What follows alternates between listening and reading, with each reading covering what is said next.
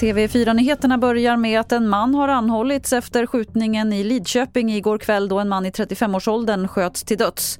Mannen är misstänkt för medhjälp till mord, det skriver polisen på sin hemsida. Där står också att motivet till händelsen är okänt men att samtliga personer som polisen är intresserade av har gängkopplingar, så även den skjutne mannen. Så det senaste från Ukraina, för det kommer dramatiska bilder från Kiev som visar en explosion nordväst om stadskärnan. Enligt stans borgmästare ska ett bostadshus och ett shoppingcenter ha träffats och flera personer ska ha omkommit. Och tidigt i morse meddelade Ukraina att de inte kommer att gå med på Rysslands ultimatum att ge upp staden Mariupol. Ultimatumet gick alltså ut nu på morgonen men Putin fick nobben. Jonas Källgren rapporterar från Lviv i Ukraina.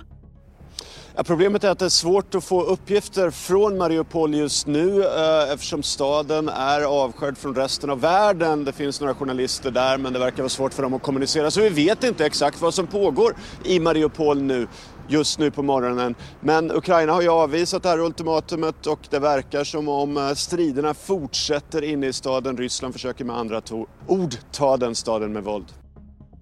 Och mer om händelseutvecklingen i Ukraina finns på T V fyra punkt se. Jag heter Lotta Wall.